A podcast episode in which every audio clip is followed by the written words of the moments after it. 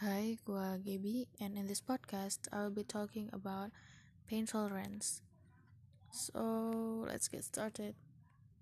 Oke, kita nggak usah pakai disclaimer kayak biasa, kita langsung mulai aja. Jadi, buat kalian yang mungkin belum tahu soal pain tolerance, itu adalah toleransi rasa sakit yang biasanya orang-orang pasti punya.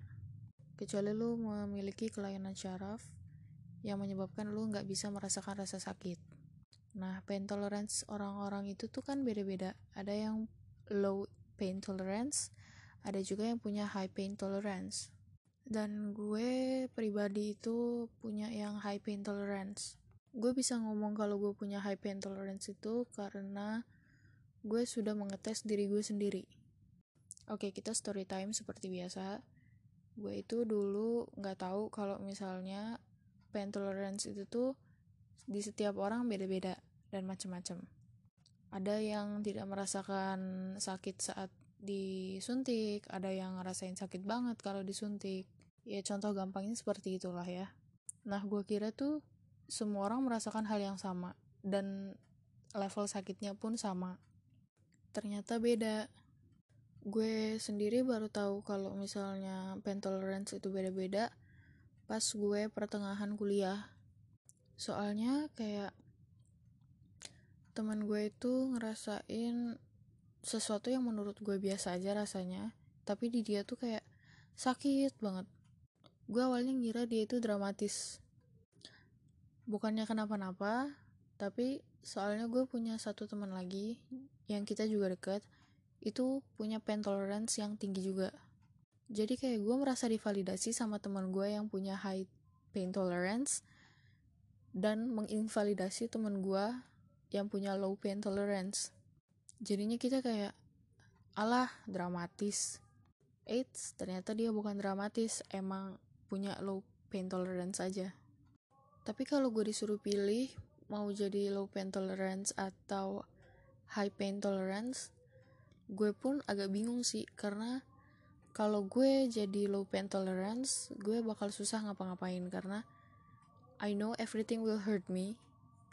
Bahkan hal-hal yang gue tidak takutin sekarang itu ditakutin sama teman gue yang punya low pain tolerance. Tapi kalau gue tetap dengan high pain tolerance ya bahaya juga. I have encountered so many things that were dangerous but I was oblivious about that. So ya gue kayak menggiring diri gue ke maut. Tapi karena gue sendiri punya high pain tolerance ya udahlah terima aja. Mungkin memang lebih baik seperti ini gue punya high pain tolerance.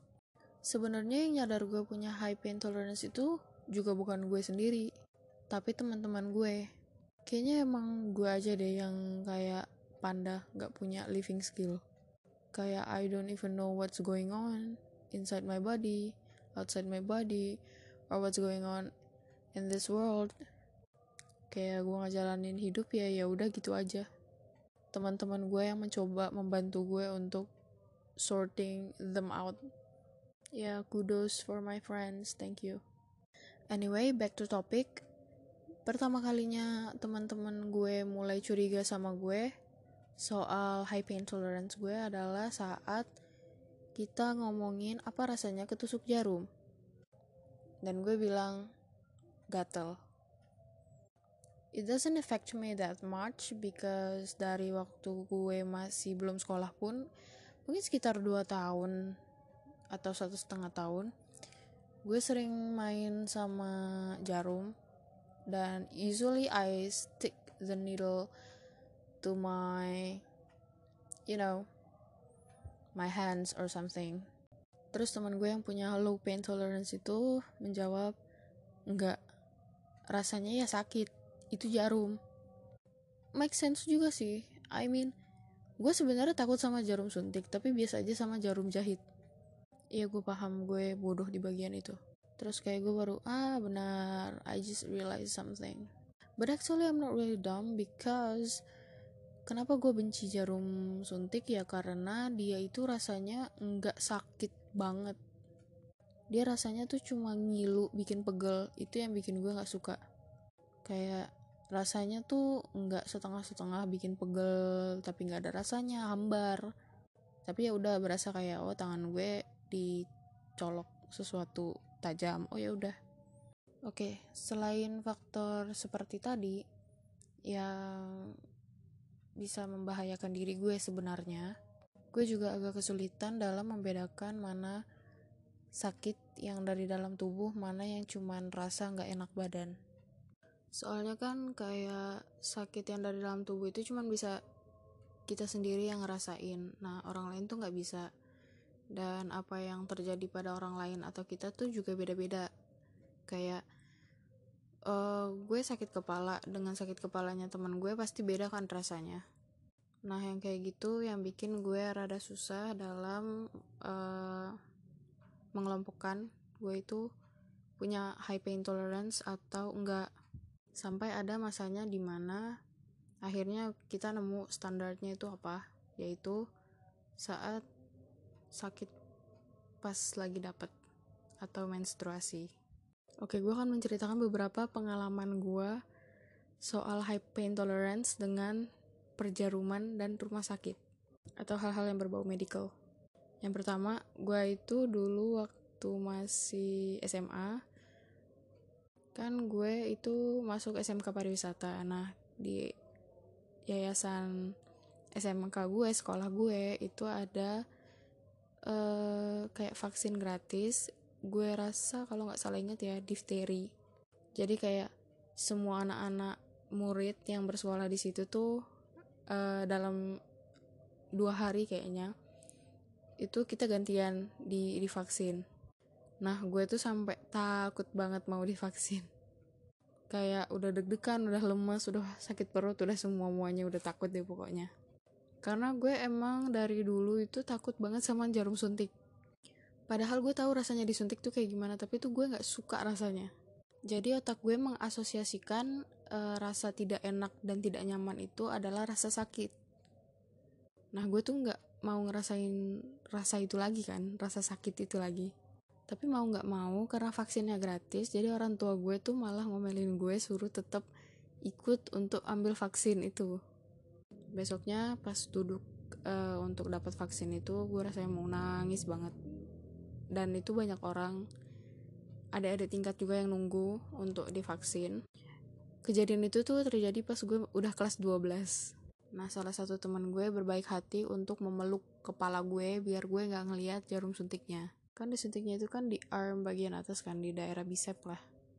Nah, gue ngeremet lengan gue sendiri dan perawatnya itu nyuntiknya tuh di atas tangan gue yang ngeremet lengan gue. Uh, guess what? Karena gue udah ketakutan, jadinya gue nggak tahu kapan gue disuntik. Tiba-tiba lengan gue udah di plester jadi gue takut dari pagi itu tuh kayak nggak berguna sama sekali kayak heboh banget padahal gue pun nggak bisa ngerasain apa apa kayak gue lebih bisa ngerasain remetan tangan gue sendiri daripada jarumnya yang kedua ini pas waktu gue masih kecil banget gue kayaknya masih TK deh atau belum sekolah. Jadi gue tuh nggak kayak anak bayi biasanya yang langsung uh, telinganya itu di piercing kan. Gue itu di piercing udah agak gede jadi umur 2 atau 3 tahunan lah. Dan gue takut banget pas ngeliat piercing gunnya. Gue sampai ditahan sama 10 suster. Jadi tangan gue dipegangin kaki gue dipegangin semua kepala gue dipegangin. Gue dipangku pun sama susternya gue sampai nendang susternya akhirnya suster-susternya bawa piercing gun satu lagi jadi kayak langsung ditembak di dua-duanya secara bersamaan. Pas udah akhirnya ditembak dua-duanya dalam waktu yang bersamaan, gue nggak ngerasain apa-apa kan. Terus kayak gue yang masih kecil itu gue ngerasa malu udah nangis dan membuat you know keributan. Jadi gue dengan otak gue yang pintar waktu masih umur 2 tahun, gue lanjut nangis. To save my face from the embarrassment. Sampai pas ditanya pun gue masih ngebohong kalau itu rasanya tetap sakit. Padahal ya gitu deh. Terus berbeda seperti orang-orang kebanyakan gue itu kan uh, kalau luka tuh jarang di disinfect. Jadi kayak kalau luka ya udah gue bersihin pakai air terus udah gue dimin aja. Nah ada masanya di mana gue jatuh di rumah uh, saudara gue yang agak jauh. Terus mereka itu nggak punya betadine seingat gue jadi harus pakai alkohol. Gue udah takut soalnya uh, sepupu gue alias anaknya juga kan nakut-nakutin gue. Kayak alkohol itu sakit. Kalau luka dikasih alkohol itu perih banget. Jadi gue makin takut padahal gue gak pernah ngerasain itu sebelumnya terus kayak setelah di pressure sama keluarga gue untuk tetap di disinfect pakai alkohol kakak sepupu gue yang agak jauh umurnya yang mendisinfect luka gue well seperti yang sudah kalian expect, tidak ada rasanya sama sekali. Gue nggak ngerti, mungkin karena luka gue juga kecil, jadi kayak ya nggak ada rasanya aja, nggak ada stingnya, nggak ada perihnya, nggak ada, semuanya nggak ada. Oke, yang terakhir adalah saat gue menstruasi. Nah, saat-saat ini adalah saat-saat paling jahanam yang pernah gue rasakan. Kayak dari semua hal yang udah gue alami, yang seharusnya menyakitkan dan segala macam ini tuh paling paling parah it's like the top tier painful thing jadi kan kalau misalnya cewek lagi datang bulan itu kan painfulnya beda-beda. Masing-masing cewek tuh punya uh, pengalaman sendiri painfulnya gimana. Ada yang bahkan gak ngerasain sakit sama sekali. Itu the best banget sih gue pengen. Ada yang sakit di bagian pinggang aja ada yang sampai perutnya sakit ada yang bloating ada yang gimana nah gue itu kayak paket komplit sakitnya. Jadi kaki gue sakit. Dari dari ujung kaki literally dari jari kaki sampai uh, betis lutut paha segala macam tuh sakit. Pinggang pinggul perut sakit. Terus juga dada gue sakit bahu sakit. Lengan tangan pun sakit leher juga sakit punggung sakit sampai kepala pun sakit oke gue lupa. Uh, jari gue juga sakit. Terus mata gue juga kayak sakit yang berdenyut gitu kan. Nah jadi gue gerakin mata itu tuh painful. Makanya kayak setiap bulan setidaknya tuh gue harus mengkonsumsi minimal satu paracetamol atau obat pengurang rasa sakit. Soalnya kalau enggak biasanya sih gue pingsan. Atau bener-bener cuma sadar tapi gue nggak bisa gerak karena kalau gerak ya udah deh. Bye. Tapi kalau misalnya udah kena paracetamol atau obat pengurang rasa sakit seenggaknya gue cuman kayak ngerasain kram perut sama pegel-pegel ya biasa lah ya. Kayak sakit-sakit biasa lah yang kayak cekit-cekit gitu. Jadi masih bisa ditahan.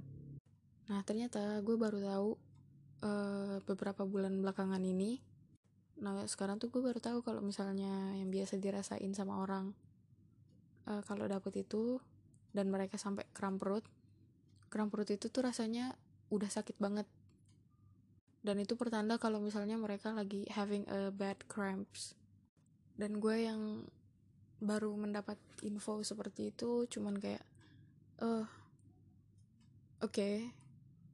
wow kayaknya gue harus ke dokter deh beneran jadi teruntuk kalian yang belum ngerasain datang bulan dan segala macam atau untuk cowok-cowok atau siapa pun lah yang nggak pernah tahu rasanya datang bulan no uterus no opinion I will make myself fucking clear.